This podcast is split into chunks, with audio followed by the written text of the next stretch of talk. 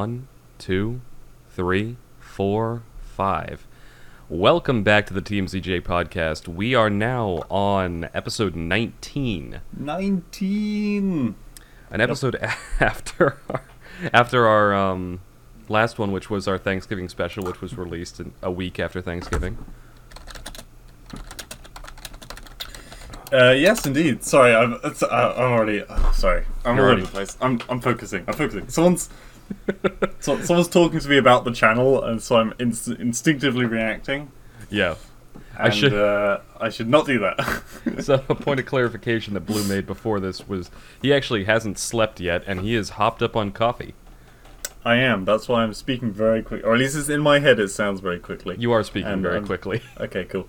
I'll shut up. it's it's fine. In fact, shutting up is probably the worst thing you could do on a podcast. I mean, well, maybe they want the sound of silence. Mm. They could just have an ASMR of me drinking tea. Mmm, and coffee. Oh man. Well, anyway, so to the topic segment, we only had a, a couple things. One mystery topic, which? Blue won't tell me about, uh, or hasn't told me about not really yet. a mystery. I was just gonna, you know, Reveal it on the podcast. yeah. Uh, why don't we uh, start with that? Okay, well, uh, it's something that's been. Ha- I've watched a couple of videos on this. The most recent one was earlier today, uh, and that is about Pokemon trading cards. Okay, that's something I haven't heard about in years. I did used to like uh, play the the Pokemon trading card game when I was like five. No, I was old. I had to be older than that. Maybe like nine or ten. Yeah, I was never a big Pokemon card fan. I mean, I wasn't. I mean, I was more of a Digimon fan in in general, but um. Um, the uh, sorry, I've got to stop looking at this guy's chat. Right, uh, he's being really nice. Uh, what a lovely guy. Um, these yes. So, so I watched a um people doing these things where they buy a, a box um of the original Pokemon cards. Okay. Mm. So these original super condition, whatever bollocks, and they're opening them on stream, and they're like showing the price of them, right? Yeah.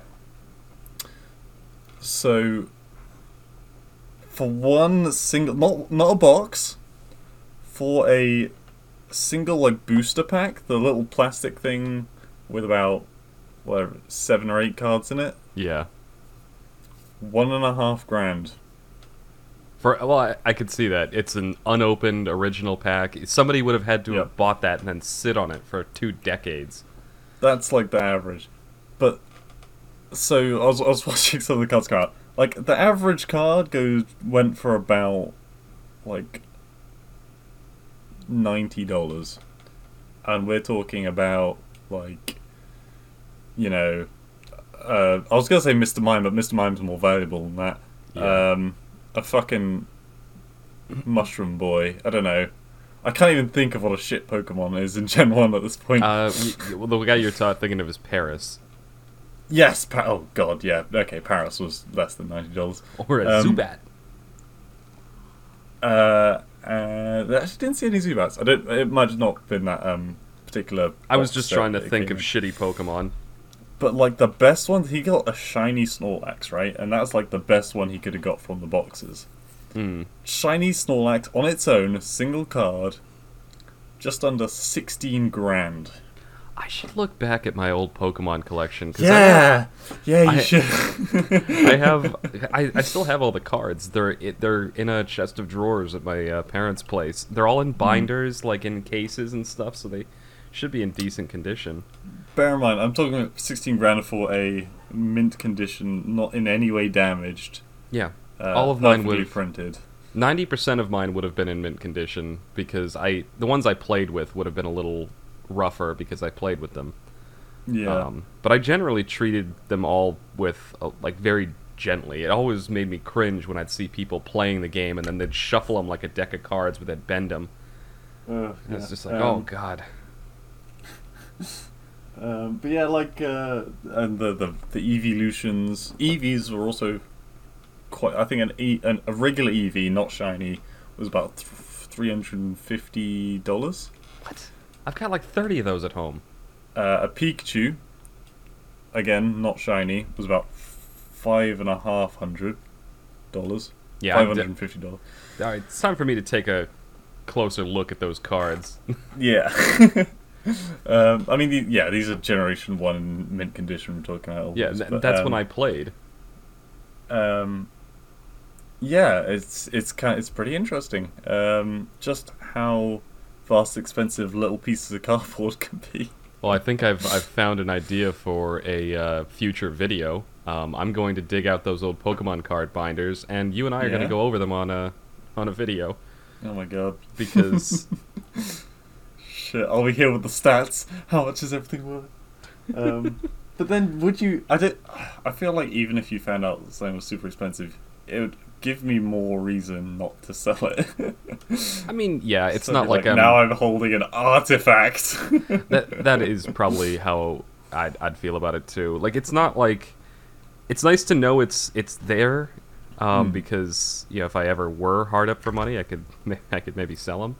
But you're right. The in thinking about it realistic, it's nice to know how much they're actually worth and that they've accrued value. But in um, in real terms, I probably wouldn't sell them because they have more value to me in terms of uh, like a, a nostalgia value yeah. or like you know somebody who hangs a painting in their house right it's just like oh look i have this cool thing that's actually worth cash and it's pretty Mm.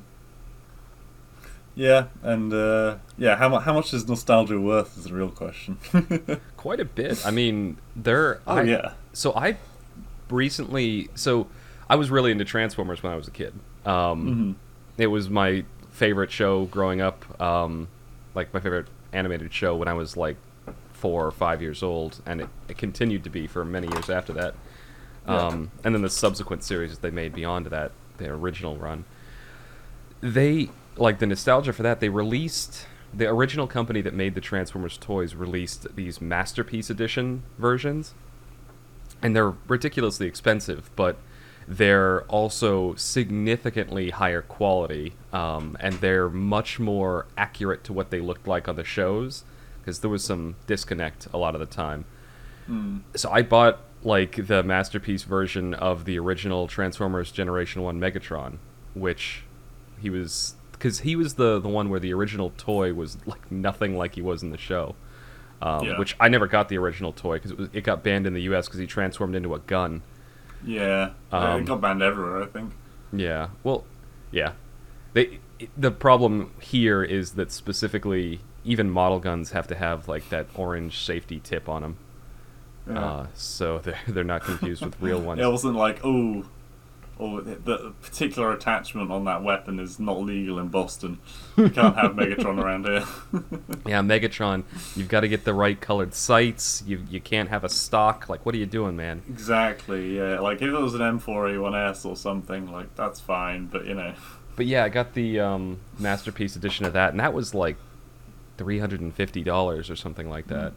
And so yes, nostalgia pay you, you people will pay a lot for for nostalgia. Uh, I actually recently bought like an old NES console uh, secondhand, which it's surprising how cheap you can get them for. Like I got because I we sold our NES console so we could upgrade when I was younger. Like I sold my NES so I could buy a um, N64, yeah. which is something that I deeply regretted later because I, I would Yeah, have really I can liked to still have that and still be playing those old games because I had I had a decent collection on that system. Hmm. Um, so out of, in a fit of nostalgia, I, I bought a, an original NES and then some games for it just to, to play around on it. And Hmm. but it was it wasn't that expensive to be honest. I think I paid a hundred bucks for the console and maybe fifty total for all of the games I got. I didn't get any Yeah, of the, the rare expensive. games. They're not The- old and quite old enough just yet. I know that seems a bit mad, but if it's within your generation, within your lifespan, basically, that's probably not. But Probably not quite old enough yet. If you think about it, though, the NES came out in 1985. The Pokemon cards we were just talking about came out in the mid 90s. Yes, but I think people take a lot less care of little pieces of cardboard as opposed to As giant hunks of plastic and tech. that is a very good point. Mm. Also, I don't know if it's just been like in the last few years or if I've just been missing the plot, but there's been a lot of restorations for that kind of stuff these days. Oh yeah, oh yeah, and th- I think it probably also changed things a bit when Nintendo released like the NES Mini, and the uh, like they released all the old NES games or a bunch of the old ones for free on the Switch. Hmm. Uh, so I think that probably hurt the market, the nostalgia market a little bit. So you've now got the people who just want to play those old games again, Yeah. and they the only way they could have done that before was to well buy the old console but now that these older games are being released on more modern things or even the NES mini which looks like the NES but tiny and you Hmm. still have the same boxy controller that dug into your palms Hmm. Yeah. Um, yeah, I, I use uh, uh, one one of them. Uh, I, I'm trying to remember what the console was. I don't know if it's SNES or NES. I think it was Um, we on an earlier podcast we talked about old consoles and when I showed you pictures you identified it as the SNES It was the Nintendo 64. I'm pretty sure. Oh, maybe it was the Nintendo 64. Okay, never mind. But you, I showed you a picture of the NES, the NES, and you confirmed that you'd never seen it Right. at the time, at least. Maybe I don't know. Um, It's no yeah, good. I uh, played around with that for a little bit. My brother bought one a long time ago, and we got like Mario Kart and stuff on it, Hmm. and that was pretty fun. Um, but it's something I'd play once for the oh hey, it's a really cool old console and it looks half decent. Hmm. Um, but it's not something I would like. It's not like a PC that I'd go on every day. Yeah, there, You know what I there's, mean? there's a couple. Yeah, there's a couple old games. I'd pick it up to maybe do a playthrough of some of my old favorites. Like, I mean, Ocarina of Time is the classic one that everyone seems to bang on about. But I did really enjoy that game, and more than I that one liked it. actually. What? but I liked it. But generally, I'm not a huge Zelda fan. Uh, I think the games drag on a little bit too much for me. Ocarina of Time, I really enjoyed it. I had a lot of fun playing it as a kid, but it doesn't occupy the same sort of mythical status that it does, I feel like, for a lot of people. No, I Um, think Zelda's definitely dropped off over time. Also, I liked Majora's It's- Mask better. It's too much thinking for this day and age. People Yeah. want to shoot guns. Uh, that, ironically, though, that's something that annoyed me about the new Zelda that came out on the Switch. Like, Is that Wind Waker? no, uh, uh, Wi- Wild something? No. Legend of Zelda Breath of the Wild. Breath of the Wild. Yeah. That was it. Um, Wind Waker was the sailing one, I think. Oh yeah, I think I quite enjoyed that one. I think I had it on DS. I, I was one of the people that was too bothered by the massive shift in the graphics. Yeah, that was a pretty big I- shift. like, but I- looking- I, quite like those.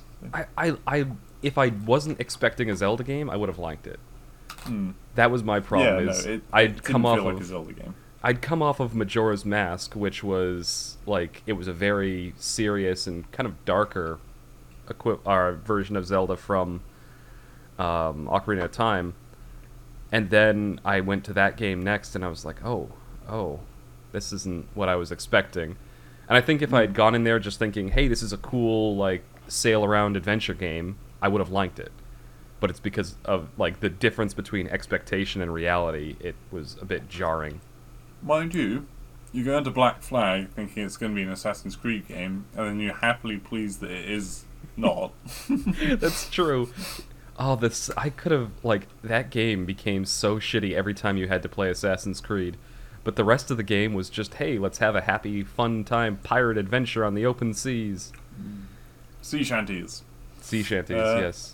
In fact, yeah. finding a new sea shanty became the prime motivation for leaving your ship because if they if you didn't, they would just sing the same damn one every single time. I turned mine off pretty fucking quickly. Oh, I loved Um, them. I think my boyfriend of the time though just fucking loved them and leave them on the whole time. He'd start like just randomly bursting into song in the middle of the fucking week, and it was so annoying. um, but uh, like Pokemon cards, but instead something that I actually played, Hmm. Yu-Gi-Oh cards. I played that too. Actually, did play a lot of Yu-Gi-Oh. that was the game that I played. Uh, my my friends from high school. We had after after school, like a few times a week, uh, they'd they'd come over to my place and we'd play a few a few rounds of that. Mm. Did you ever get the um the when they came out the the arm mounted? No, Uh, did you not? Oh, my brother got I did one not. of them. I It was so clunky and awkward, but I- you felt so cool. I think one of my friends may have at some point, but when we played, no. And we we never like we'd we'd occasionally have the show on in the background, or we'd have uh, the anime Yu Yu Hakusho on, or Cromartie High School, which is another really good one. yeah. Um, we'd have something like that on in the background and just be playing playing the games. But we. oh my god. Mm, I used to I I when it was like originally becoming a thing, yeah. I really enjoyed it then. Uh, when they added too many cards and some really quite confusing cards, I That- kind of lost interest. That was always the weird thing. There was a lot of very. The wordier the cards got, the more room for misinterpretation there was, which Mm. ends up with a lot of like fighting when you've like made a deck and you think you know how something works, and it turns out that some judge somewhere made a call and it works Mm. completely different than that. Um, it did get a little obtuse.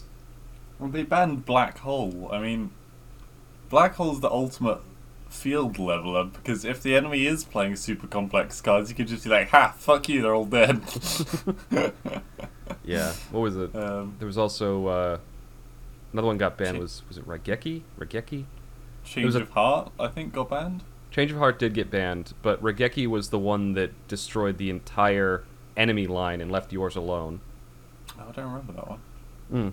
I vaguely remember the name, but I can't remember what it looked. It was banned from the in the original set. I don't think they ever unbanned it. Oh. Like it was only they? for like free play. Did they ban Pitfall? I don't know. I don't think so. I, Huh. Again, you're this is this is me going back and trying to remember a band list from when I was 16. I mean, I don't. I don't really remember the names. I just remember the pictures. Mm. um, That's like me with people. yeah. Uh, but no, like I, I really love that. I don't know how much they're possibly worth now. Um, I imagine it's it's similar, but probably not to the same extent as uh, Pokemon. it definitely won't be anywhere near Pokemon. I don't think. They, I don't think Uh, they ever were. A lot of the Wizards of the Coast stuff, Magic cards were another one, um, but those tend not to be, like, unless you're talking about the seriously old ones that have been out of print forever, for like collectors, Mm. you're really not going to see Magic cards get up in price because they remake them and reprint them like every three or four sets. Unless they're considered racist. Oh yeah, then they never reprint them again. Yeah, Oh, yeah. and they become really valuable. That fucking Jesus that made me laugh so hard. They they're like they banned a card because it like what it, it like it made um it gave attack power bonuses to white creatures, which there if you if you've never played Magic the Gathering, the card game, there are five basic like uh, creature types, colors. There's there's red creatures which are generally like offensive, like fire and mountain and stuff like that. And then there's blue, which is about like control, and they generally have like ocean motifs. Then you've got green, which is you know about growth and building up power and uh, you know getting a lot of uh, energy to summon more shit, and they're generally forest looking. There's white, which is like divine creatures, like angels and uh, knights and things like that. And there's black, which is generally like monsters like vampires and zombies, and it's all about like re like reanimating dead things and poisoning and stuff. So it's not like, but they banned it because the card said give all white creatures plus one one, and I'm like, what? What? It's like you, you're gonna have to ban like basically that entire color from the game if you go down that route. Sorry, mini rant. Yeah. But the right. the thing Blue is referring to is a few months back, and I think we talked. Did we talk about it on the podcast? I don't know if we did. I'm not sure. I think it might have been a bit too spicy for us at the time. They, they they banned a few uh, cards because they thought they had racist undertones, um, and it out of the the cards they banned, there's only one of them that I could see being a little bit too spicy, but the other ones are just completely open to interpretation. Anyway, they banned them, and the price of those cards on like the secondhand market went through the roof overnight. Like people were buying up them up left and right. So as usual, banning something because you don't want it to be seen or used has the opposite effect. I've got a. Re- I'm sorry. I've, It's while fine. you're talking, I, I My- looked at something and I'm super mad, and I don't know if we're going to be able to discuss it or not. But yeah, we'll, we'll talk about it in the interim between segment one and two. Indeedles. Um, y- sorry. Yes. Uh, did you have any topics for this week? Well, I think that one other thing we wanted to talk about because we, we seem to be just talking about nostalgia at oh this yes. point. Yeah, yeah, I remember. Um, recently, uh, Blue pointed out that Sonic 3D Blast, which was a game that I played Yeah. on the PC, it was a it was a, we had a Windows 95 PC. This was when I was like six or seven years old, and this was one of the only games we had for it. And it was this 3D like isometric Sonic game, and you'd run around. Uh, beat robots, save birds, and then fight boss battles. It was very simple, arcadey kind of stuff Mm-hmm. anyway, we've both been playing through it a bit this week, and uh, God, that game had horrible controls. It was well for in the, uh, back in the day. It was very normal controls as we've discussed, but to us who are now used to WASD for movement and spacebar for jump, Hmm. it's uh, very irksome to use arrow keys for movement and S and D for jump and roll. Yeah, well, and I, it's Or A or. D. Yeah, but yeah. to be fair, after after a little bit, I, I sort of got used to it, got into the rhythm. Like the old, it's my my brain still has the memory of playing it back there somewhere. So, but it just uh, it did take a little bit of getting used to. That's something that you don't, well, you don't think about so much now. There, s- control systems are fairly standardized throughout most games now. Hmm. Most games of the same type, at least. Indeed. Um, yeah, I was. No. I was gonna say, I, can't, I, I was trying, trying to remember if we discussed things already. Uh, did we discuss the Army Men thing? No. Oh, okay, yeah. That's uh, another really, really, really old game that I played as a child, and so did uh, another person from the Hive, which is again really weird because it's interesting to see what games came out in America and England, and at vaguely separate age groups would play. Yeah. Um, like it seems kind of one in a million ish, but I guess it's it's not because it keeps happening. Yeah, I mean, th- I guess Um, there are certain yeah. yeah certain games that are either timeless, but I also think there was a lot more. Like I played a ton of games on the NES, but by the time I was old enough and playing games on the NES, it had already been out for a little over five years, and like the Super Nintendo was out already. The only reason I was playing games on the NES was because I got it as a hand-me-down from one of my cousins out west. Um, yeah, and I, I so I got, inherited those games, and that's why I pl- that was my only console for like maybe five or so years or more, and then I got uh, an N64. That was the first new console I ever got, Yeah. and so I think maybe there's an element of that to it. Maybe back in the uh, back in the day, um, when you're younger, like games can last you a little bit longer because Mm. you can you're more easily entertained. Also, I had a lot. I spent a lot less time on the computer when I was a child. We got um.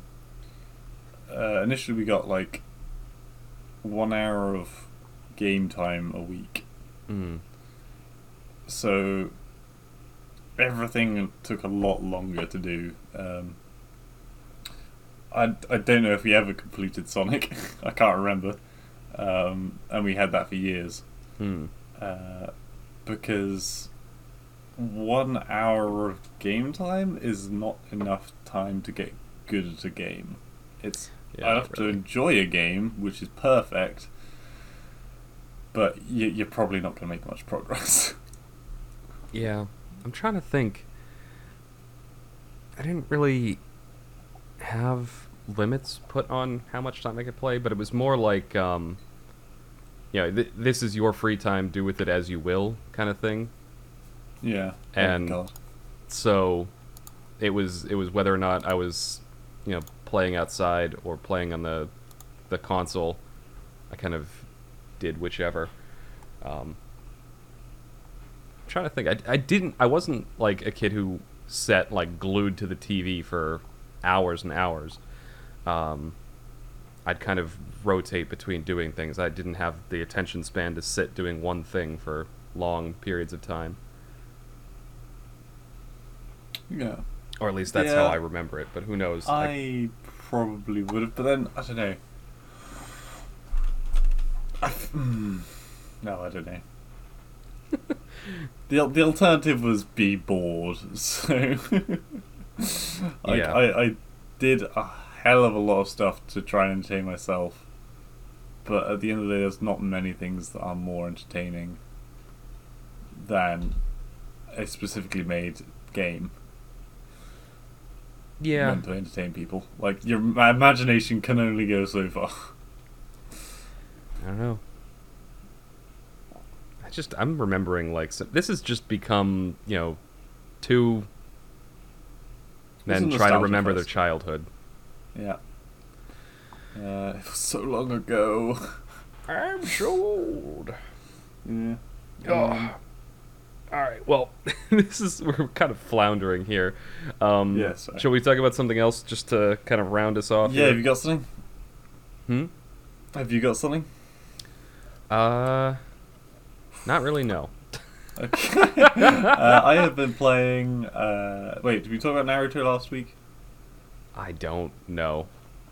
God, this we is just worst this, today. thi- we started off strong today, and this has just all Uh, gone terribly, terribly wrong. I think I got Naruto. Yeah, because last week it was Spyro. I'm pretty sure. Hmm. Um, I feel it for all those concerned out there. Yes, I've now completed all three games, hundred percent on uh, Spyro. Spyro.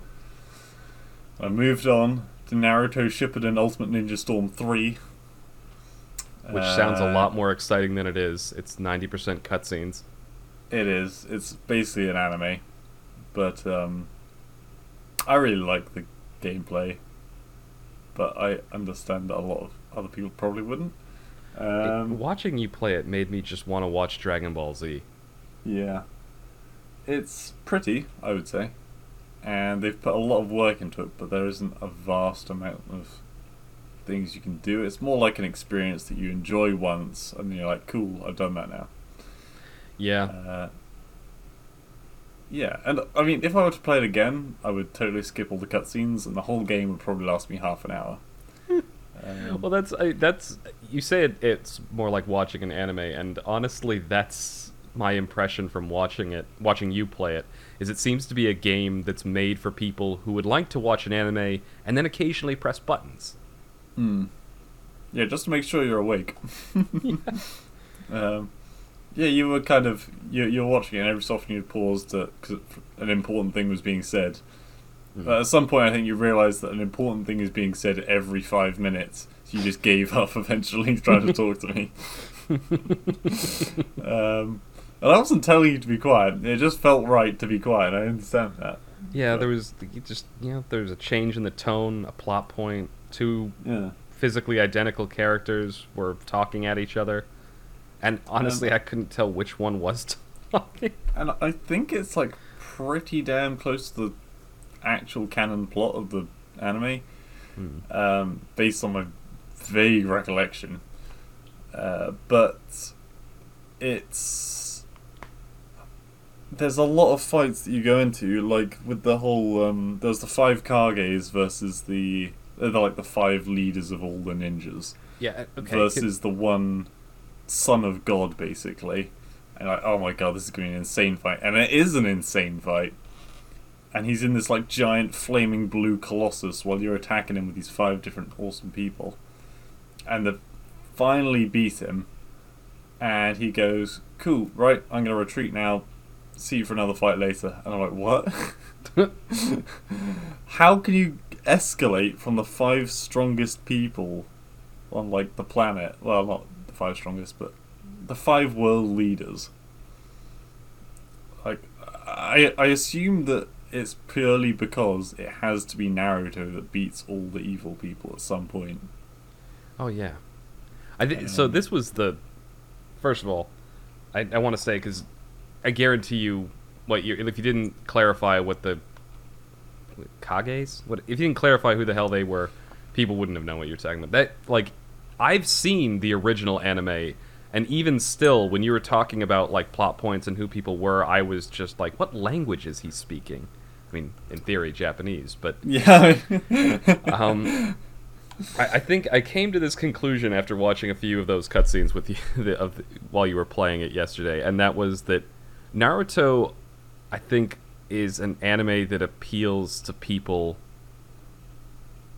who no, who see themselves as losers.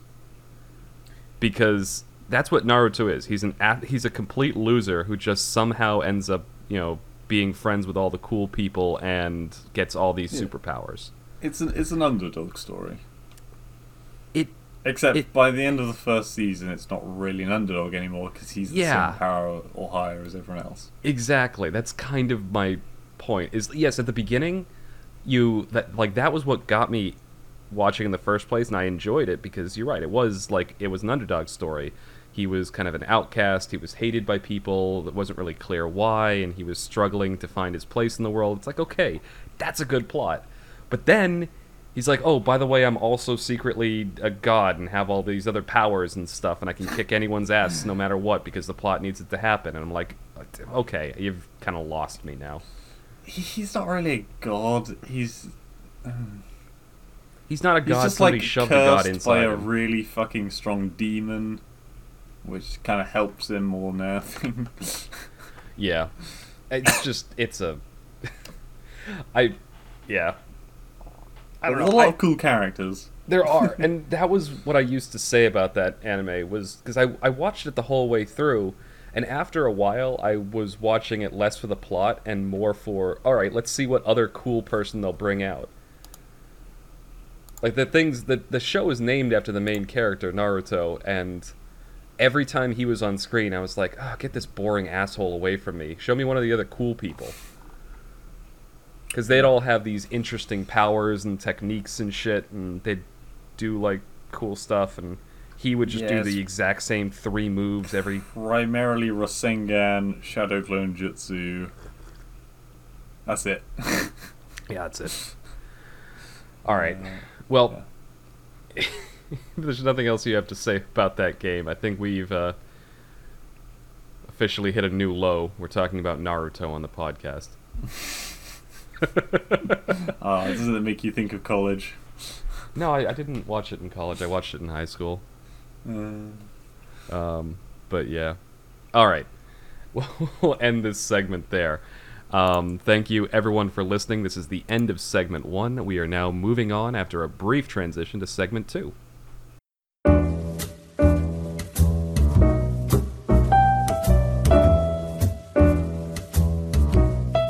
And welcome back to the TMCJ podcast. We are on segment two, our media segment, and during the countdown, Blue was trying to no, make me laugh. no, keep it. Keep, oh, okay, cool. he also doesn't want me to repeat what he I, said I to thought, try and make I me thought laugh. it was. I was not trying to make you laugh. I was trying to. I don't know, throw you off. Add some spice to that and yet, scene. I held on to my professionalism. Did like a true gentleman, faced right. by giant. You know what? No, I'm get there. Go on. Right, you start.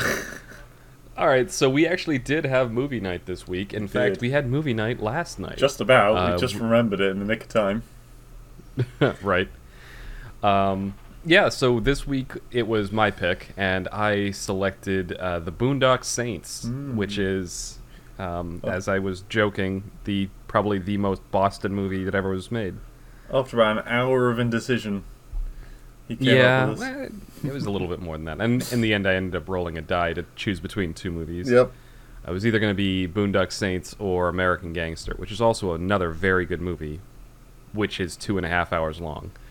Oof. Um, but the Boondock Saints, uh, it's kind of a classic in Massachusetts, uh, mainly because it was, I mean, it was a movie made about Boston. Yeah. Um, Well, not about Boston uh, i- specifically. not yeah, not Boston specifically, but just all the the you know high shots of the city skyline. They kept walking around like going to different landmarks and. Um, yeah, it was about Boston in the same way that Die Hard's about Christmas. That's a good. Actually, that's a good metaphor. but at least it's one of those kind of regional movies where I think everyone in this state has heard of it, and most people have seen it. And the I th- the closer you get to Boston proper, I think the more people who would just say it was in their top movies. Hmm. Um, well, how old is it? Because I mean, it wasn't 99, nine nine. It's- Okay. 21 years old now. Oof. Maybe uh, people Yeah. are going to start to forget it pretty soon then. Yeah, potentially. I mean, it's still kind of a cult classic here, Mm. but the um the the general like oh also just one one last thing on this point before I start going into what the movie's actually about. Uh, we we were looking up the like I was I was looking up what movies came out in 1999 because I felt like there was a lot of good movies that came out that year. Um, and then I I looked and there were quite a few, uh, but then I saw for some reason the Metacritic score, which is based on you know all the like an amalgam of all the critic ratings for a movie, and then the user review or like the the user on IMDb review of the movie were very disparate. Like people had given the movie like 7.8 stars out of 10, but the critics had given it like 44%. Hmm. And I was like, okay, this is weird. So I clicked on it, and two critics gave it kind of like a middling review, like between 40 and 60%. One critic had given it 25%, and then one had given it 75%, and it was the Boston Globe. Which is a, it's a big newspaper around here, and I'm like, of course, the one that gives it the highest rating is the one from Boston. Um, anyway, but so the movie if you don't know the plot, uh, follows along uh, these two uh, these two brothers uh, who are I like I don't know I they, it's never really quite established if they're like first generation Irish immigrants or if they're actually like they were born in Ireland and came over here, but two Irish brothers living in South Boston who through a contrived series of events, end up uh, getting into a bar fight with some uh, Russian mob people, uh, who then come to take revenge on them, and they end up, you know, uh, having to kill the guys in self-defense in a very ridiculous and over-the-top fashion. At which point they sort of decide it's their calling to take out all the evil and corrupt gang people throughout the city and the movie just follows along with them doing that in more and more ridiculous and over the top fashion. Hmm. Well, what, one And- one trend that ran throughout the film is that what what they would do is the the producer of the film is they'd show you the end result of a battle, and Hmm. then they'd go back and show you how it happened. Yeah, and that's that's what I was uh, kind of getting into. There is they the other plot line is they're following an FBI inspector, uh, played by William Dafoe, I think his name is. He's the Oh. guy that played the Green Goblin in the original Spider-Man movies. Yeah, Willem. Willem, is it Willem? I think it is. That's the way I always had it Is it- pronounced. Yeah, is it Willem or William? You, you keep talking. Either way, it's last name's Dafoe. That guy. Um, Yeah, Willem. W so- L L E M. Oh, Willem. Okay.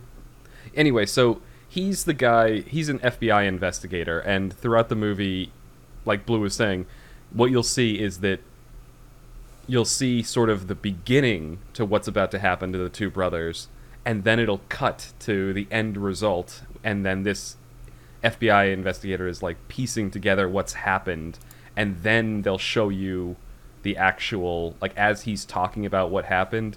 Then they'll show you what actually the brothers actually did. Um, and it's just it's a really I, I, I really like it because I find it really entertaining because you you're right you see the aftermath and then it's like how the hell did that happen and then as it's revealed you're kind of like oh that's kind of cool Yeah. I don't know. I like. I like my action films, but Hmm.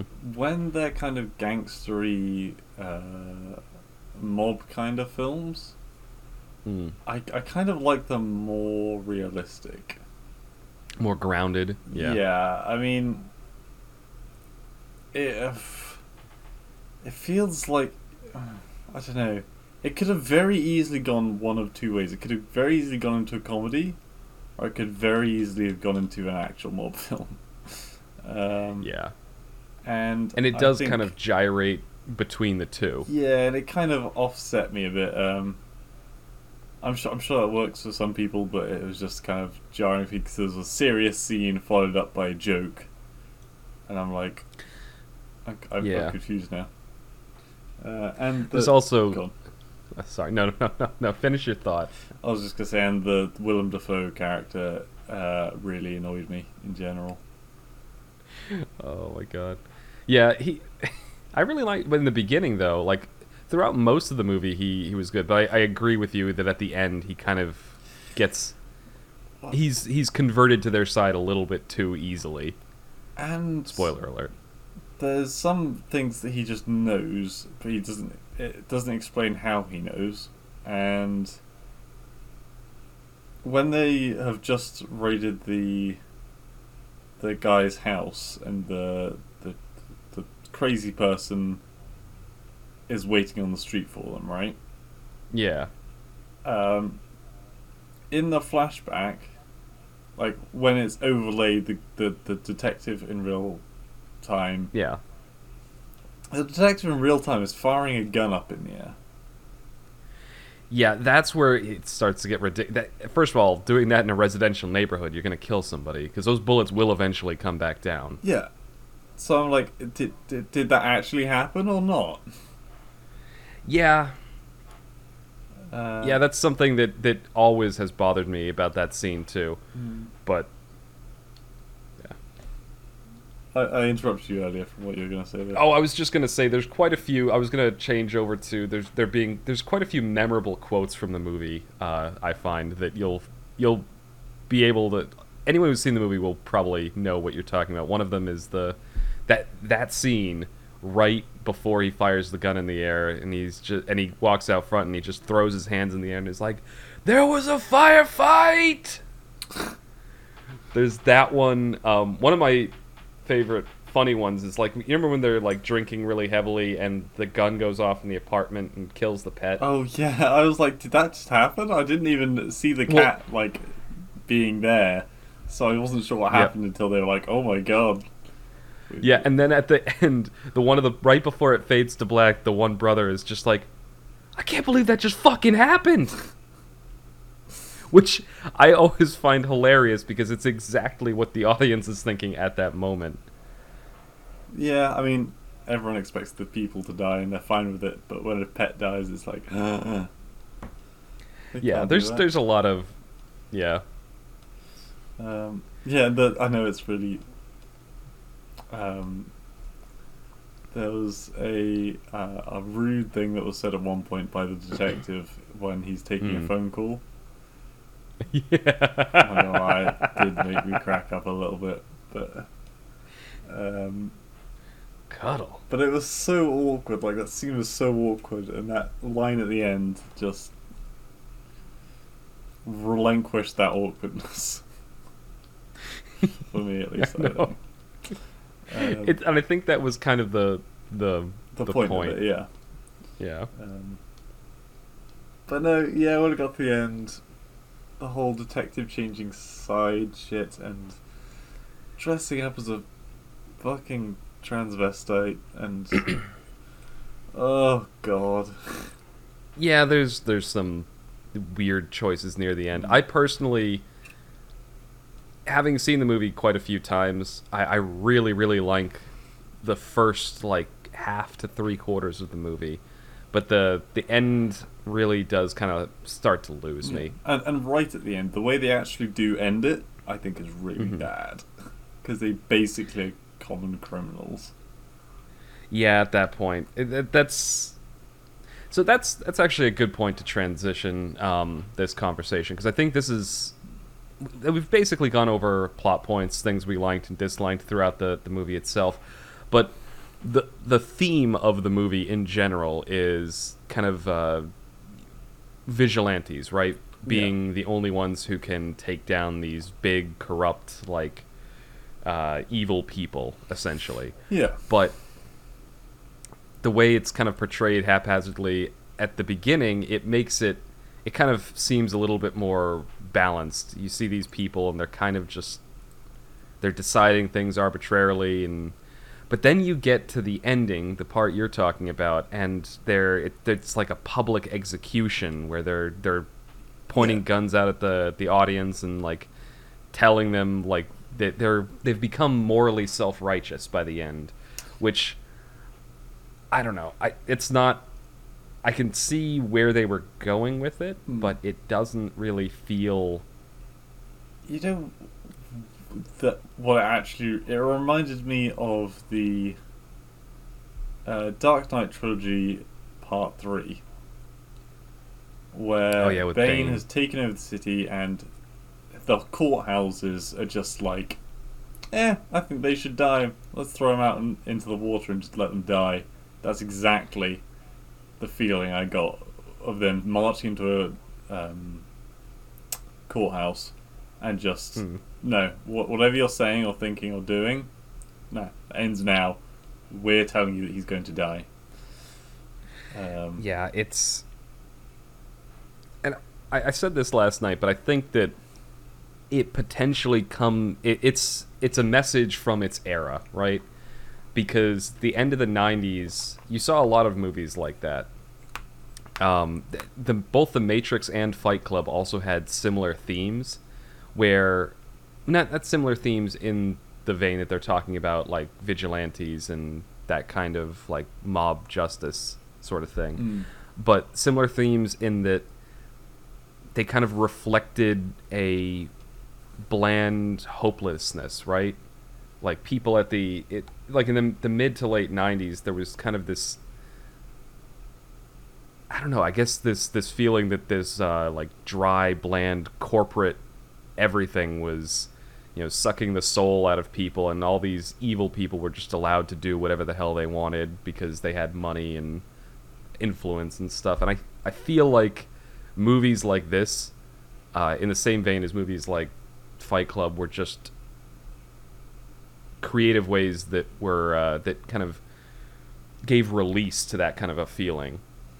I don't agree with it at all. No. like I, I I think if a movie like that came out today, it probably wouldn't hold up nearly as well. Well, it's Um, it's an interesting concept. It is one that's been played a couple of times now. Uh, I think, as we said, there was that we, we talk, discussed about the similarities with that and Death Note, Oh yeah, um, Yep. which is a great anime. Yeah. Uh, Death Note, by the way, people who haven't seen it, an anime where a high school student, um, or no, college prep student, he wasn't in high school, manages to find a this this notebook from the afterlife, and basically, if he writes someone's name in it, uh, they die. And they, if they, he can write a cause of death and like time of death, and they'll die in the way that he, he writes it in the book, and he uses it to try and take out you know criminals and people just en masse, and it yeah it that that move that anime is played a lot better. I think this is what you were talking about last night. It becomes like a battle of wits between this guy who's using vigilante justice to try and correct the world around him and a detective who's trying to catch him and prevent him from killing anymore. Yeah. Uh, Whereas in this movie, they give up. yeah, yeah, in this movie the detective just joins up with them and they decide, you know what, vigilante justice all the way.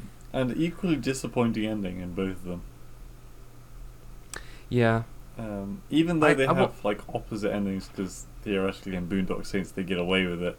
If it's going to be a, Hmm. a quick ending, I think they shouldn't get away with it. If it's going to be a long ending, I would love if they did get away with it because they've earned it. you know what I mean? yeah, if, they, if if there was more of a build up to it. Yeah, like um, uh, Catch Me If You Can, for example. Oh yeah, I really liked that It movie. is quite. It's a brilliant movie. Uh, it's quite a short and sharp end, and he does get caught, and he goes to prison. Uh, but then they're like, "You're a really intelligent, smart guy. We'll let you out of prison if you work for us." And I think that is a brilliant ending. yeah. Um, I mean, uh, and it's a true story, so I mean, it's even, it's Mm. even more brilliant. Um, but I, I enjoyed the Boondock Saints, but it's not something that I could really sink my teeth into.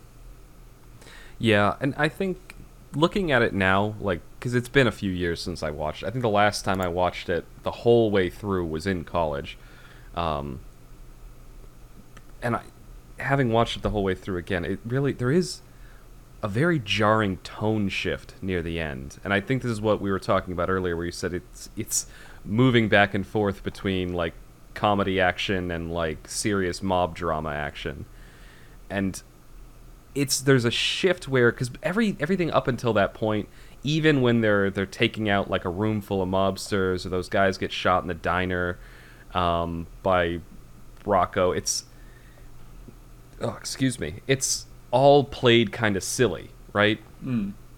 they're they're taking out all these horribly corrupt people and evading the police almost by sheer luck and coincidence. And there's there's funny bits to it because they're kind of incompetent in the ways that they do it a lot of the time, like the whole scene with the rope.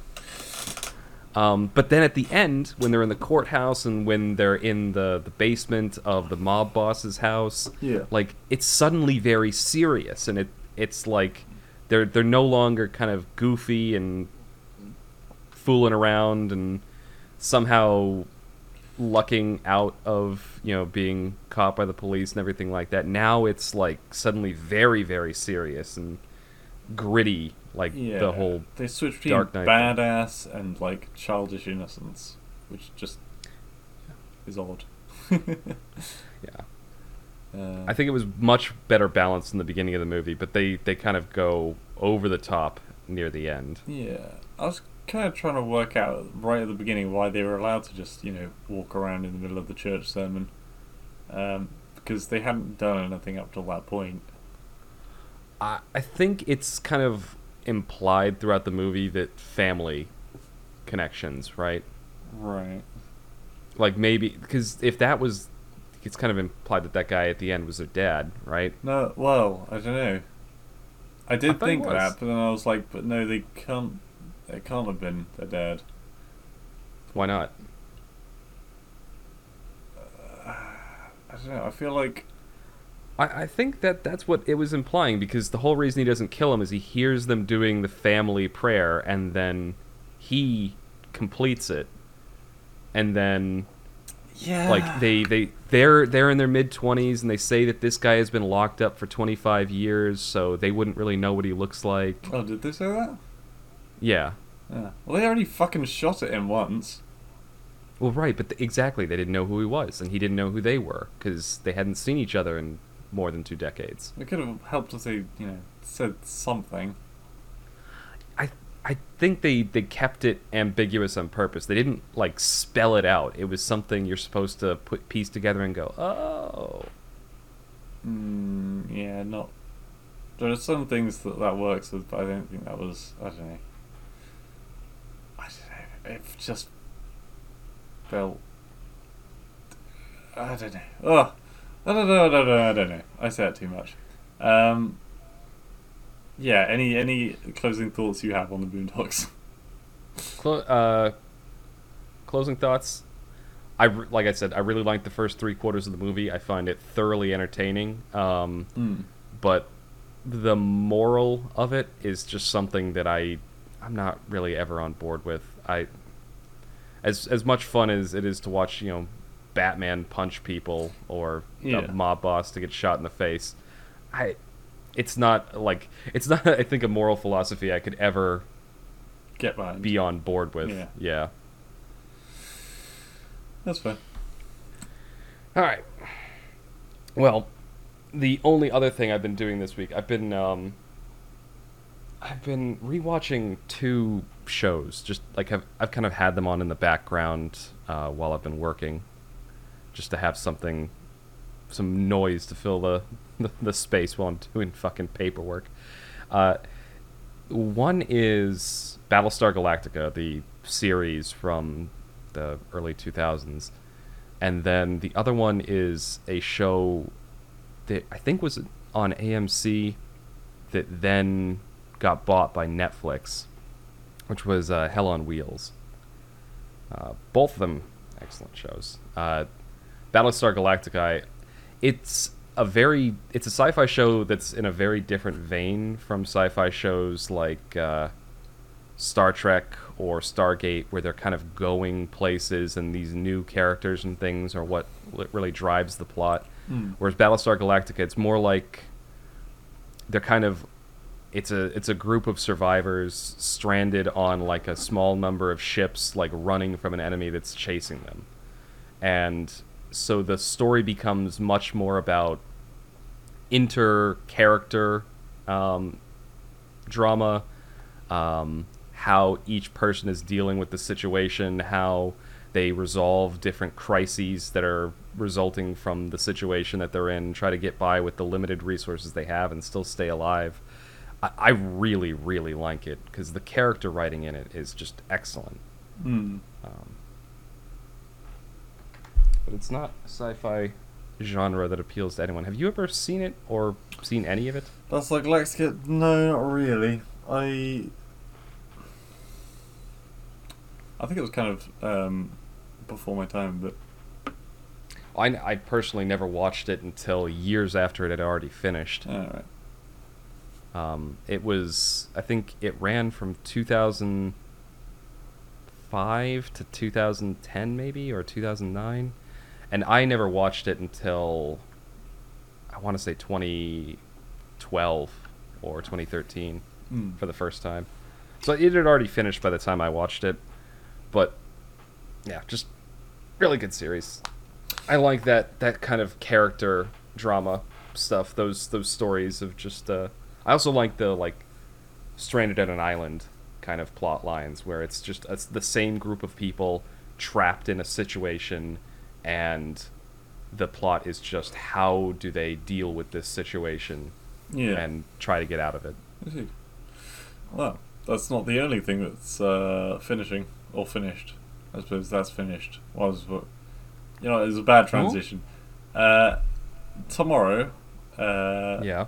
they are releasing the final season of Attack on Titan. I have not watched that show since the first season. Me neither. Actually, I watched the first two seasons of it. I think.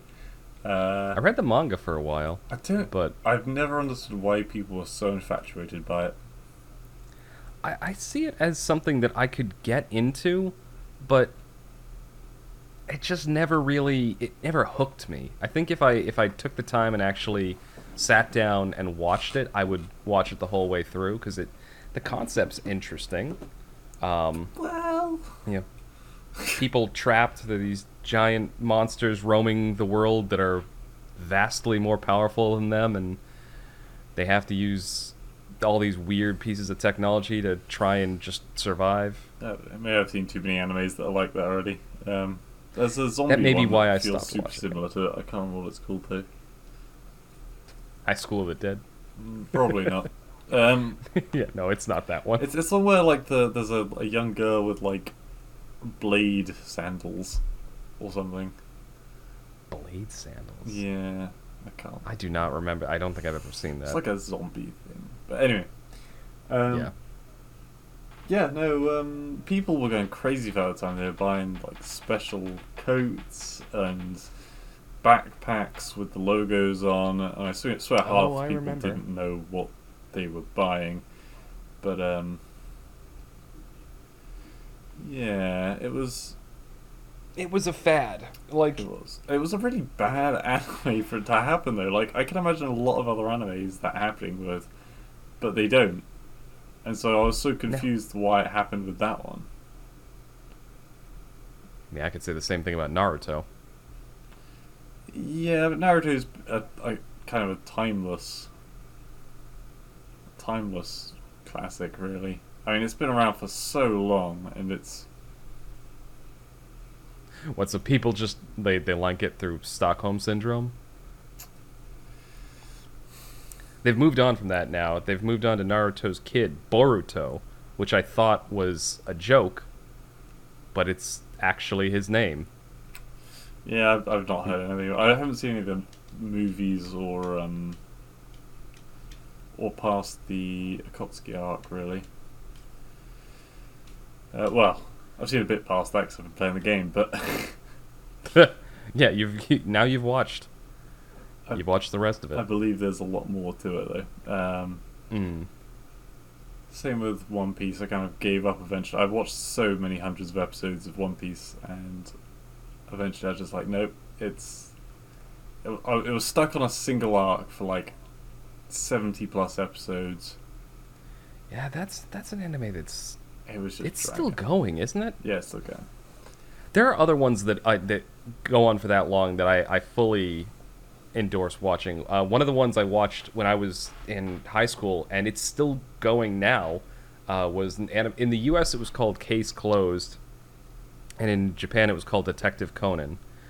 Um, and it, it follows like this high school kid who uh, is well he, he works as a consulting detective. They were they were going for like a very sherlock holmes vibe. Mm.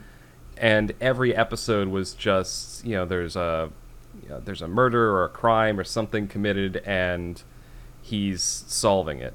But the the twist is that he crosses people he shouldn't have crossed and he gets poisoned.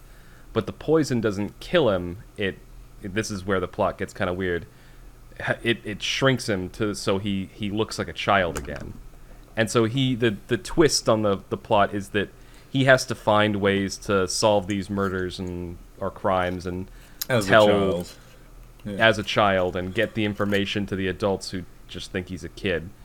Um, it's probably I mean it's very clearly an anime that was I, I want to say it was made for kids, but it really isn't because it there's some pretty brutal murders in some of the episodes. Right. Like there's an episode where a guy gets decapitated by a piano wire on a roller coaster. Um, Okay. Yeah. like there, there's some there's some pretty brutal. Uh, anyway, but I loved like watching it because I loved.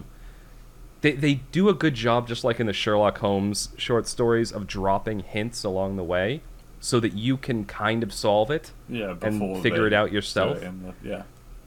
Yeah, and they don't they don't give anything away until the end where there's a big plot reveal where somebody explains like, "Oh, this is how this happened, and this is how this happened, and this is how they did this clever murder or something like that." Mm. And I just I really loved watching. It's on like episode 800 and something Yeah, now. I the, the there's a Sherlock Holmes the the one with um Downey Jr. Remember that? Oh yeah, I, that was yeah, that was like, "Hey, what if Sherlock Holmes was an action hero? A bunch. No, not really. But There's so many. Okay. th- uh, lots of people hated that film, and I actually really quite enjoyed it because they did explain all of the like how all of the things that were portrayed as magic to everyone else in the story. Yeah. How it was actually done. So like the the rain when someone stepped in from from from getting out of his carriage wasn't actually rain. It was like basically sprinkling uh, some odorless flammable liquid onto the person so that when he was in the room later, some guy just Mm. had to flick a fire match onto him and he'd like completely Yeah. combust. They Uh, I, I I enjoyed the movie too. I, I will say that, but in hindsight, it was very because I've seen other shows that do a better job with Sherlock Holmes. oh, yeah. I mean, yeah, there's- quite a few Sherlock Holmes out there now. Yeah. god. Hmm. Well, uh, okay, we're we're actually coming up on the end of segment two. Do you want to any final thoughts? Oh, Anything to close us out? Uh, what, shit, what? Oh, okay, yeah, we better round up. Um, uh, ba, ba, ba, ba. What we most? What's been the key focus of this one? I mean, we seem to be talking about anime quite a bit today, in Yeah, general. that's because of the Naruto thing. Naruto. Oh, God, you gotta stop doing that. I heard that so many times last night. Was- I don't remember. Well, it was one of my one of my friends uh, in college did that. Like I think it was Juan, just all the time. And so whenever I, I hear about the series, that that line pops into my head. It was just those like intense moments where characters like running away. In the background, I just hear Naruto. it was rather distracting. um, okay, yeah, that's my final thought. Fuck you. I'm sorry. It's just I can picture that. I, something always amuses me about that when it's like a very tense or serious scene, and then some asshole just ruins it. Okay. Uh, oh God. All right. This is uh, this is going to be the end of uh, segment two. Um, thank you everyone for listening, and we will be back momentarily with segment three.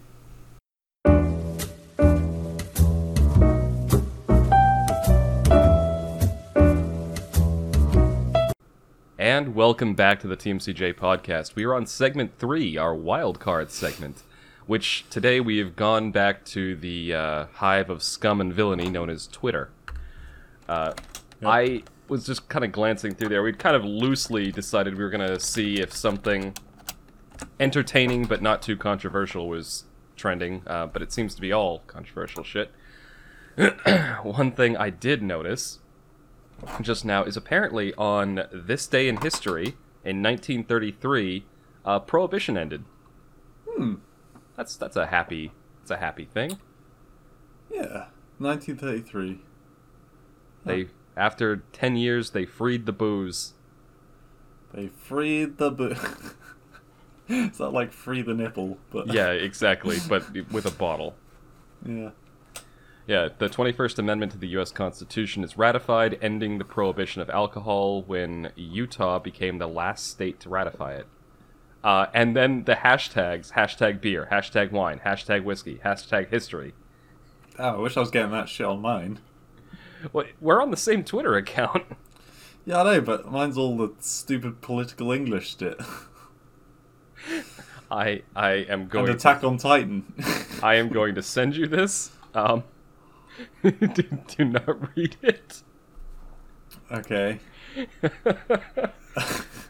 One of one of the things that I have the TMCJ podcast Twitter account following. It's a problem I often have. when I first when I first made the account, I figured it needed to be following something, and so I followed just some random things. Like uh, the Onion is one of them, though, and which is all was just hilarious. Although the Onion is having a harder and harder time creating parodies because reality seems to be stranger than anything Than fiction, yeah. it's like anything they could possibly put out there. It's, it's things that were parodies from. I'll give you an example. Like back in the early 2000s or mid 2000s, I want to say it was. The Onion put out a fake article uh, titled um, "Woman Takes Break from Being a Feminist to Enjoy Life," and there was, and sure enough, there was a real article written in like I want to say it was 2017 or 2018 that uh, some one of my friends sent me, and it was an article about this this woman who uh, she was writing about how she had to set aside her feminist beliefs to enjoy any movies. I was like, well, Right. it's just it's this old I onion mean, article. I go into movies sometimes being like, alright, I'm gonna. I won't talk during the movie, even if something winds me up, I'll keep it to myself. I guess they're doing that, but with, like, their emotions. I guess. I mean, that's that's what I think most normal people do. Like when I'm watching a movie, especially if it's something over the top, like Boondock Saints we just talked about, or Hmm. one of the Marvel superhero movies, you have to have the willing suspension of disbelief. Like, you know, put it out of your mind that you are like that would never happen, and then just enjoy it. Mm. Enjoy the pretty lights and colors. Pardon me. Yeah. Uh, sorry, I'm, I'm being dragged in by the freaking leftist stuff again. Um, Yeah, we're supposed to be looking for stuff that Uh, isn't controversial. well, yeah, but I mean, is it? I mean, we are a. I feel like we're fairly neutral. Well, we're not neutral, but we on the podcast we're fairly neutral, and we Yeah. discuss things for their merits and what we can see, as opposed to speculation. Um, Yeah, that is generally the goal. Um, And if we do speculate, we say this is based on our own opinions and Yeah. no evidence. um, and then there's always the caveat that hey, we're just two random dudes. we are two random dudes. We're very random. The um the, the talk about like putting aside your you're like oh that would the willing suspension of disbelief thing reminded me of a, a zero punctuation review where he was he was reviewing the MMO uh, DC Universe Online when it first came out Right. and he's like you can also choose like the origin of your powers and it either comes and he's like but I thought that would be the same for every superhero the willing suspension of disbelief Right. That, I- the other Twitter account that we I have this account following is Today in History, which is where I saw the prohibition thing. Oh, it it keeps coming up with um, Yahtzee Croshaw to follow on Twitter. Shall I just hit follow on him? Because I feel like that's someone we Oh, can yeah. get behind. Yeah, yeah, okay, cool. Go on. go for it. That's somebody I, I'm surprised I didn't think to follow him to begin with. Hmm. Uh, t- t- t- yeah, Sorry, I interrupted you mid no, no, no, uh, it, mid mid rant. The other thing I was noticing is that Elon Musk is just sending out a bunch of movie titles. Like the the most recent one is Watch Demolition Man. Like, yeah. which- So what's Demolition Man again? Demolition Man is a it's a Sylvester Stallone movie, action movie. Mm. Uh, him and oh, what was the other guy's name? The the villain in it is so good. There's a there's actually a few like big name actors in that movie, um, but I only remember him. I don't remember the names of actors generally, but he's he's the one that pops out. He's the main character, the title character. In fact, he is the Demolition Man. Yeah. Um, general premise of the movie is that he is kind of a cop that goes a little bit overboard to stop criminals and ends up causing tons of property damage and stuff like that. Um, Like there's a funny Well, scene like in the beginning of vigilante justice. Where can we find out more about vigilante justice, guys? This isn't vigilante justice. This is he's an Okay. actual police officer. He just doesn't care about property damage when he's trying to help people and get you know catch the criminals. So like there's a scene in the beginning of the movie where like a news lady is uh, like sticking a microphone in his face. He's like singed and he's carrying like a little girl away from like completely totaled mall. And she's like, you know, how can you justify doing like, you know, eight eighteen million dollars of property damage just to save one person? And the the little girl that he's carrying away just turns to the lady. She's like, "Fuck you, lady." it was, it was Yeah. but that kind of epitomizes his character in the movie. Anyway, he finally goes too far and ends up uh, getting uh, like arrested and sentenced and stuff. And the central premise to the movie is that they start a new experimental uh, prison thing where they're not putting them in jail; they put them in cryogenic sleep. And while they're in cryogenic sleep, they use suggestion, right, to try and mentally correct them, right? yeah. Anyway, he that happens to him, and then it, it fast forwards to like uh, twenty or thirty years in the future, or so on, and the main criminal, the main villain that this guy is after a lot in the movie, he wakes up and he starts causing chaos. And because things have changed so much like the future is everyone like no one's aggressive no one swears like people rely on they're not they're not equipped essentially to deal with that caliber of criminal from back in the Yeah. 80s and so they end up waking up the demolition man so that he can help them take down this other criminal Yeah. and it's just it's the it that that's the plot of the movie and then it just continues on him chasing this criminal and then there's there's other subplots and things but it's a it's an excellent action movie very simple straightforward really fun to watch Cool. Well, I've got a um, a light-hearted another topic. If you uh, if you're ready. yeah go for it All right. First of all, who the hell names their child Saint? All right. Not even my ego is that big, and that is saying things. Uh, Kim Kardashian uh, is currently trending with the uh, the trending tag of my five, which is one of her children called Saint turned five today, I think. Yeah, okay and she's interviewing her kids every year, the same questions, so that when they're older, she can tell them what they said when they were young. that is honestly one of the most wholesome things i think i've ever heard come out of twitter that's actually that's really? i really like that that's an adorable idea It is, but normally people do it like photos and stuff, not like a, an essay. Well, no, but think about it though, because it's like taking home movies. It's it's along the same line. Like you, you know, you're back when video cameras weren't as ubiquitous as now. You'd only record maybe once or twice a year, and it'd be like Christmas, and you'd be recording your kids like opening presents, and they'd, uh, and then you'd maybe years later you'd watch back home movies and be like, oh look, you know, look how cute you were, look how excited you were that you got this bike or something like that. And I think it's the same sort of idea. It's like, you know, what do you want to be when you grow up and that sort of thing. And so when they're older, they can kind of have that moment of nostalgia and like, look, when you were when you were 5 years old, you wanted to be an astronaut, and you know, now you want to be an MMA fighter or something. It just Yeah, I, I think suppose. I think it's kind of just I, I'm curious what the questions are because they don't actually that's tell us what they are. true. If the the questions if the questions are what I'm thinking, like kind of just cute and wholesome and something that they can look back to with fond nostalgia, then okay. Yeah. But if the questions are like, um, what's the square root of pi? and then they're like, what? Yeah, not nonsensical. Yeah, it, Yeah. it'd be. I, I think that that's a cool idea. I may actually. That might be a. If I ever have kids, I think that might be something I'd consider doing as just like a family tradition. Hmm.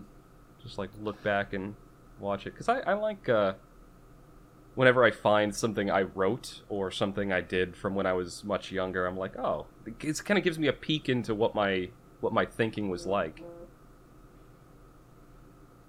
Yeah. Oh, excuse I'm, me. I'm, I'm sorry. I'm still trying to find out what the questions are. Someone asked, and I like in in the like replies, and Yeah. theirs is the only question that does not have a heart next to it. so I'm guessing that was like a big old no. Just like you're not going to hear these questions. Um, They're they're private, they're proprietary questions. yeah. God, who calls their child Saint? It's a very celebrity thing, isn't it, to call call your child something they're extravagant? yeah, the the there there are some weird names out there. Although I will say, it, there there is some some ego to it. Uh, my friend Juan named his first son after the first emperor of Rome. Uh, oh yeah. Yeah. I mean, wait, what is it? So uh, the first emperor was uh, Augustus Caesar, or before he took the name Augustus, it was Octavian Augustus Caesar. So he Oh, he- yeah, he's um Buck TV. Yeah, he named him his kid Octavian. Um, Yeah. Which there's a, there's a certain amount of ego there. Yeah, a little bit. Uh, but but TV is I don't know. TV is cute if you keep it. I mean, uh, I don't know. Having to say the full thing is maybe a bit. Well, yeah, I think that's probably why they abbreviated it. But yeah, uh, there's another person who's had their five-year-old help them make card art, which is like they they got them to draw little like dragony things, which is pretty adorable. That that that is that's cute. Uh, man. Some of the things that come out of the Onion are just amazing. Yeah. Um, this is the headline. You are the jewel of my collection, says Saudi prince while guiding frighty, frightened Jared Kushner towards his harem. I don't know. I just it, and the, they have a picture to go along with it that just I don't know made me made me chuckle. Yeah. We, we've this is what happened the last time we did one of these Twitter segments. It just quickly degraded to you and I both separately browsing Twitter and then occasionally going, "Oh, look, that looks kind of cool." Yeah, pretty much. It's basically shit posting. Um, oh, um, I have been watching uh, a lot of the Yogscast live streams. Right, This and I, last yeah, week. I've been talking about. I don't really, I've never really watched them or know anything about them really. Uh, no, it's it's something that I think there are a few. There's a couple streams that they do um, over the Christmas period that will appeal to everyone, like the karaoke streams. I think everyone kind of enjoys that. hmm. But for the most part, you kind of got to have watched them a lot to enjoy most of it. Because a lot of the stuff they do is just really dumb. yeah, but it's the people that you're there for, really, as opposed to the content. that's that's what it used to be like for me uh, for watching like Achievement Hunter and Rooster Teeth. Um, Like anything under that that umbrella. Uh, Achievement Hunter and Rooster Teeth were the ones I used to follow, and I it was it was for the people. Like I like watching their podcast. I liked it, especially on Achievement Hunter when they do like the the game activities and do like the stupid shenanigans where they're pranking each other at the office and stuff like that. That entertained me. Um, They've fallen on rough times. they they've yeah they've kind of things have gotten rough over there. I I, I haven't really been following them much lately no. because it I don't know it just um they they, they lost a few really good people people that I I enjoyed watching. Um, and then a few of the other ones, like the longtime people that had been around since the Red versus Blue days, uh, they were kind of taking a back seat and being less like in front of the camera, which is fine. You, you hit a point in your career where you want to be less of a personality and be more of a, you know, uh, uh, at, at the high end, you get to do like creative writing and strategic planning and stuff like that. Maybe I, I can understand why they did it, but I thought it was a loss in terms of the entertainment value because those people I- were still fun to watch. I believe there was some controversy about which meant people had to leave. I heard that too. I don't know if that was ever confirmed though. I thought that was a rumor. Um, Yeah, I'm not sure. But um, as with everything on the internet, things don't have to be confirmed to be uh, true in the internet's eyes. So a lot of people stopped watching, I think, because of rumors, uh, whether they were true or not. Um, but no, sorry. Positive. Yogscast. Yeah. Oh, sorry. Go on. Uh, yeah, yeah. They um they made uh, a million in the start of the second day of the uh, charity live streams for Christmas. Uh, so they this every year. They start at the first of December and end on the thirtieth. Um, just raising raising money for certain charities, and you can also like donate to your charity of choice as well as an option. Hmm. And if you spend upwards of, I think it's twenty five pounds this year, maybe twenty five dollars. I'm not sure. Um, then you get a bundle of games from the Humble Bundle. That's like forty five games, I think it is this year. Holy crap. And there are some really cool games in there. Um, this does sound like an advert, but it's an advert for charity, so I feel kind of less bad about it. Yeah. It's- There's. That, that's always there, there's one charity stream that I, I used to watch quite a bit was the uh, Games Done Quick. It was like the speedrunning charity stream that happens every yeah, year. Yeah, I remember. Um, those tend to be pretty entertaining, but they've they've gotten in recent years a little bit more sanitized and corporatized. There's less fun in it now, and it's more just it's more dry and professional. So I haven't really watched it in the last year or so. Yeah, every every year with the Yogscast, more people because there's a lot of them. Some people are gone, and some people are new every single year, Hmm. and so it's never quite the same. But they've generally solidified what their actual what they do each year now, uh, which does make it a little bit dry. And It's not as much of a shit show. Yeah, they they also have kind of with that with the, ah. they used to make really good like um music videos basically. Yeah. Uh, or at least they made it they made a couple of really good ones. And this year's I listened to it and I just thought, oh god, that's awful.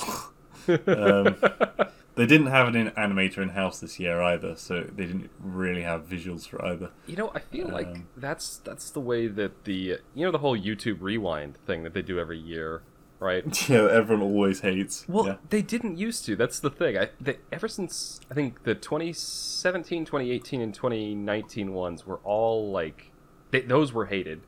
The 2018 one because it had nothing to do with what was actually on YouTube. Um, The 2019 one was they basically just didn't even try. They just did it like a top 10 video, um, which was received better than the previous ones. Ooh. Um, I do remember them send, sending out some kind of message saying like, "You know better than us, clearly. Uh, so this is what you get instead." yep. But yeah. Oh god.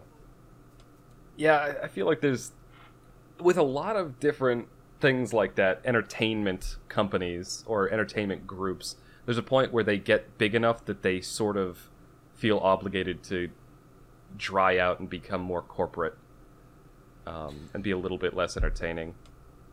Which is what they are at the end of the day. They're a corporation. They're there Yeah. to make money. Uh, but it's always nice to see when a company listens to its To its followers. audience. Yeah. Uh, unless that's Twitter, because its followers are quite often dumbasses. No, I'm kidding. I love people. there was speaking actually on along the line of this subject something that i've been thinking about um, and i know we've we've talked about just shop talk on the podcast on the podcast before um, sorry shop talk about the podcast on the podcast was what i was trying to say Mm. I, I've been thinking like right now we're on we're on Twitter uh, as our only social media account. We publish to YouTube, Spotify, Google, iTunes, and a couple other minor podcasting sites. Yep. I'm wondering if maybe we want to add more social media uh, to it because the Thing is, I'm not keeping up with the Twitter as. The last week's been hectic as heck. Yeah, Um, I mean, believe me, it's the end of the year at work. I've I like barely have time to breathe during the week. yeah. I've still got two sessions of XP for D and D to write up by tomorrow. Oh my god. Uh, that's like two hours out of my day. Oh, well, you gotta do it. Yeah, I've been a mess this week though. I, like I said, I slept for like 17 hours yesterday. And then you didn't sleep last night. Yeah, so I've been up now for about over 24 hours, I think it is now. Um, yeah, just goes to show I'm not someone to take life choices off of, but uh, Or sleep schedules, apparently. definitely not speeches I've had. A, so many, there have been so many things that, in my life where I've had to be awake during the night that now I'm so ingrained with being awake overnight. Yeah, I would. I imagine you would be an amazing case study for somebody who's looking into like differences in circadian rhythms. Like- yeah, I, I think that's part of the reason why I slept so long for the, you know, the seventeen odd hours. Also, I only woke up from that seventeen hours because someone knocked on my door. um, I I think literally my I probably would have woken up at one point and thought it's sunny. I must be need to go back to bed still, and so I was automatically shut off again. um, it's kind of mad. You'd think the light would keep me awake, but it sends me to sleep. Yeah. Uh, yeah. That's something I need to fix. I, to be fair, though, I this is something that uh, confuses a lot of people when I talk about it or weirds them out. I guess I find I'm much more alert, awake, and active on like overcast, like cloudy or rainy days. Like Hmm. a lot of people, that those are the days that they want to like just lay around in bed, take a nap, you know, keep the lights off, and you know, maybe watch a movie or something like that. Those are the days that I want to get up and do something. like here right now, it's completely overcast. It's a downpour outside, and Mm-hmm. I'm I'm feeling awake and alert. I'm looking forward to having like my day after Lifting this. weights in the background. Well, after this after this podcast, that's what I'm going to do. Is I'm going to lift weights and then do some chores around the house. But nice. that's like that's the thing is I feel much more alert and active when it's when it's sunny out. I just want to be like, oh, go the fuck away. Yeah. just I, I, I am so much less productive when it's like bright and sunny. Yeah. Now, now I'm thinking. I, I, I- I know my body is tired, but I don't want to go to sleep right now. Well, that's the other thing too. Problem is, yeah. Actually, what, what am I gonna do tomorrow? I'm gonna be up at six p.m. Um. So theoretically, if I sleep a maximum of twelve hours, I don't have to go to bed until six a.m. but I'm not gonna be able to stay awake till that long. Hell no. Um, That's that's another what? What, what time is it? Over? fifteen hours from now. Yeah, I was gonna say it's it's three o'clock over there right now, right? So yeah, basically I'm, I'm screwed. Um, It is oh, I'll interesting. to another few more hours if I'm going to be up at the right time to be. Yeah, God, don't don't try and work night shifts. Is my advice to everyone out there. Oh, I've had to. Do, yeah, I had to do it a few times. My first job out of college, um, just like on a, like from one day to another, they shifted me from a day shift to a night shift for two weeks. I it was miserable, Mm. and then I had to go right back to the day shift after that. Yeah, I've been doing it for about four years. Yeah, I do not, do So not envy you. uh, Also, yeah, because because of the time difference between here and you guys over there, it's uh, I've always been like five hours ahead of everyone in the UK anyway. Right? Yeah, because you have so much interaction with with us from the, the U.S. that, and then you've got um, people like uh, what is it, Adam and Mass, who are out an hour Even further, further. yeah. Yeah, because they're in the Midwest. Well, yeah, Adam's two hours. Oh, that's right. Yeah, I you. forgot he moved. Mass is one. Yeah. Ugh, So yeah. that's the same thing with my um, my family that lives out there. I got a family that lives in Colorado, Nebraska, Iowa. They're all hours ahead. Mm. But yeah, no, um, Yi got on shortly before you joined the channel. Hmm. Uh, yeah, and uh, he was like, he was like, dude, you need to get help. Yeah. Uh, and uh, while he ate his, you know, his Rice Krispies and protein powder. uh, sorry for giving away your secrets, Yi. Uh, No, now everyone's gonna get as swole as he is. oh my god, I wish I was as swole as he was. Is. Yes, I was. Was yeah, he's dead now. No, just fat. No. Um, I'm kidding you. Please don't kill me. What are we even Um, talking about now? I don't know. Uh, what- Let's let's find Let's- something. Let's find something fun and interesting to end us off Okay. with, and then we'll close out this fucking shit show of a podcast. it is a bit of a shit show. We should think of Uh, something special to do for next podcast, though. It's episode twenty. It's our special. okay. Well, that's gonna be. Yeah, that's fine. That's fine. Uh, pa, pa, pa, pa. Well, let's speculate on what we could do special for the next podcast. Um, mean, for episode twenty. yeah. Something uh, is nu- numerically themed, or Numerically themed. What's what's twenty based related? uh, fuck. There's nothing relating to. There really isn't. It's it's it's like the lesser sibling, uh, lesser Uh. sibling to episode ten. Becoming an adult. That sounds really boring. Well, in in Japan, in the U.S., it happens at eighteen. Well, that's all right. As far as I'm concerned, whilst you're still a like 19, you're Hmm. a teenager. Yeah, As far as I'm concerned, so I think 20 is when you become an adult. you know that is In something uh, interesting though.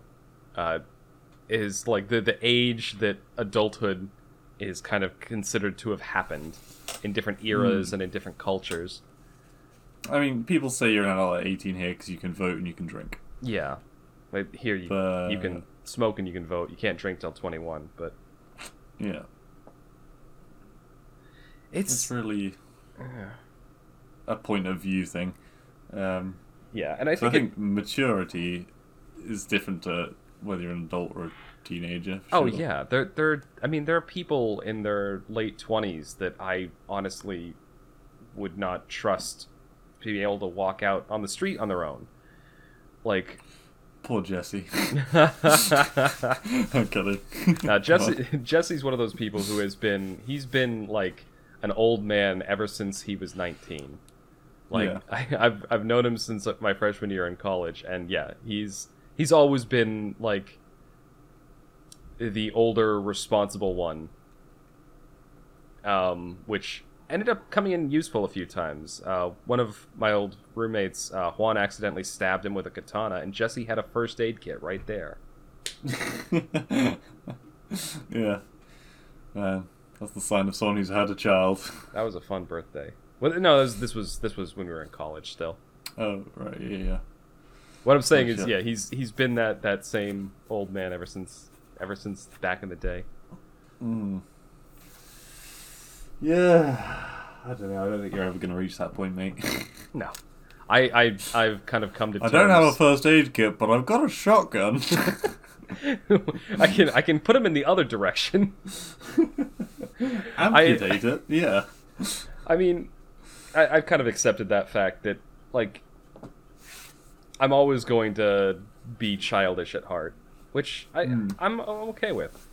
Like I, I take important things seriously, and when it I don't need to be serious and like on the ball, I I can act silly and like a child and still enjoy myself in that way.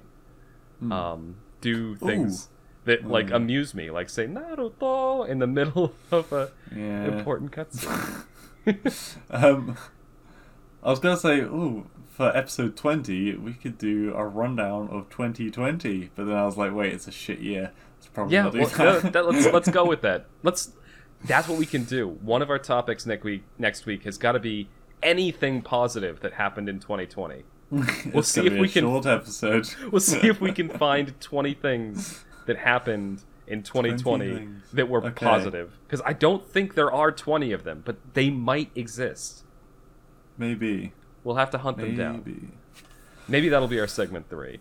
That'll be a sneak preview for next time. Um, If there's 20 things for segment three, you realize that has to be like less than uh, a minute and a half. Wait, yeah. There had to be a minute and a half each.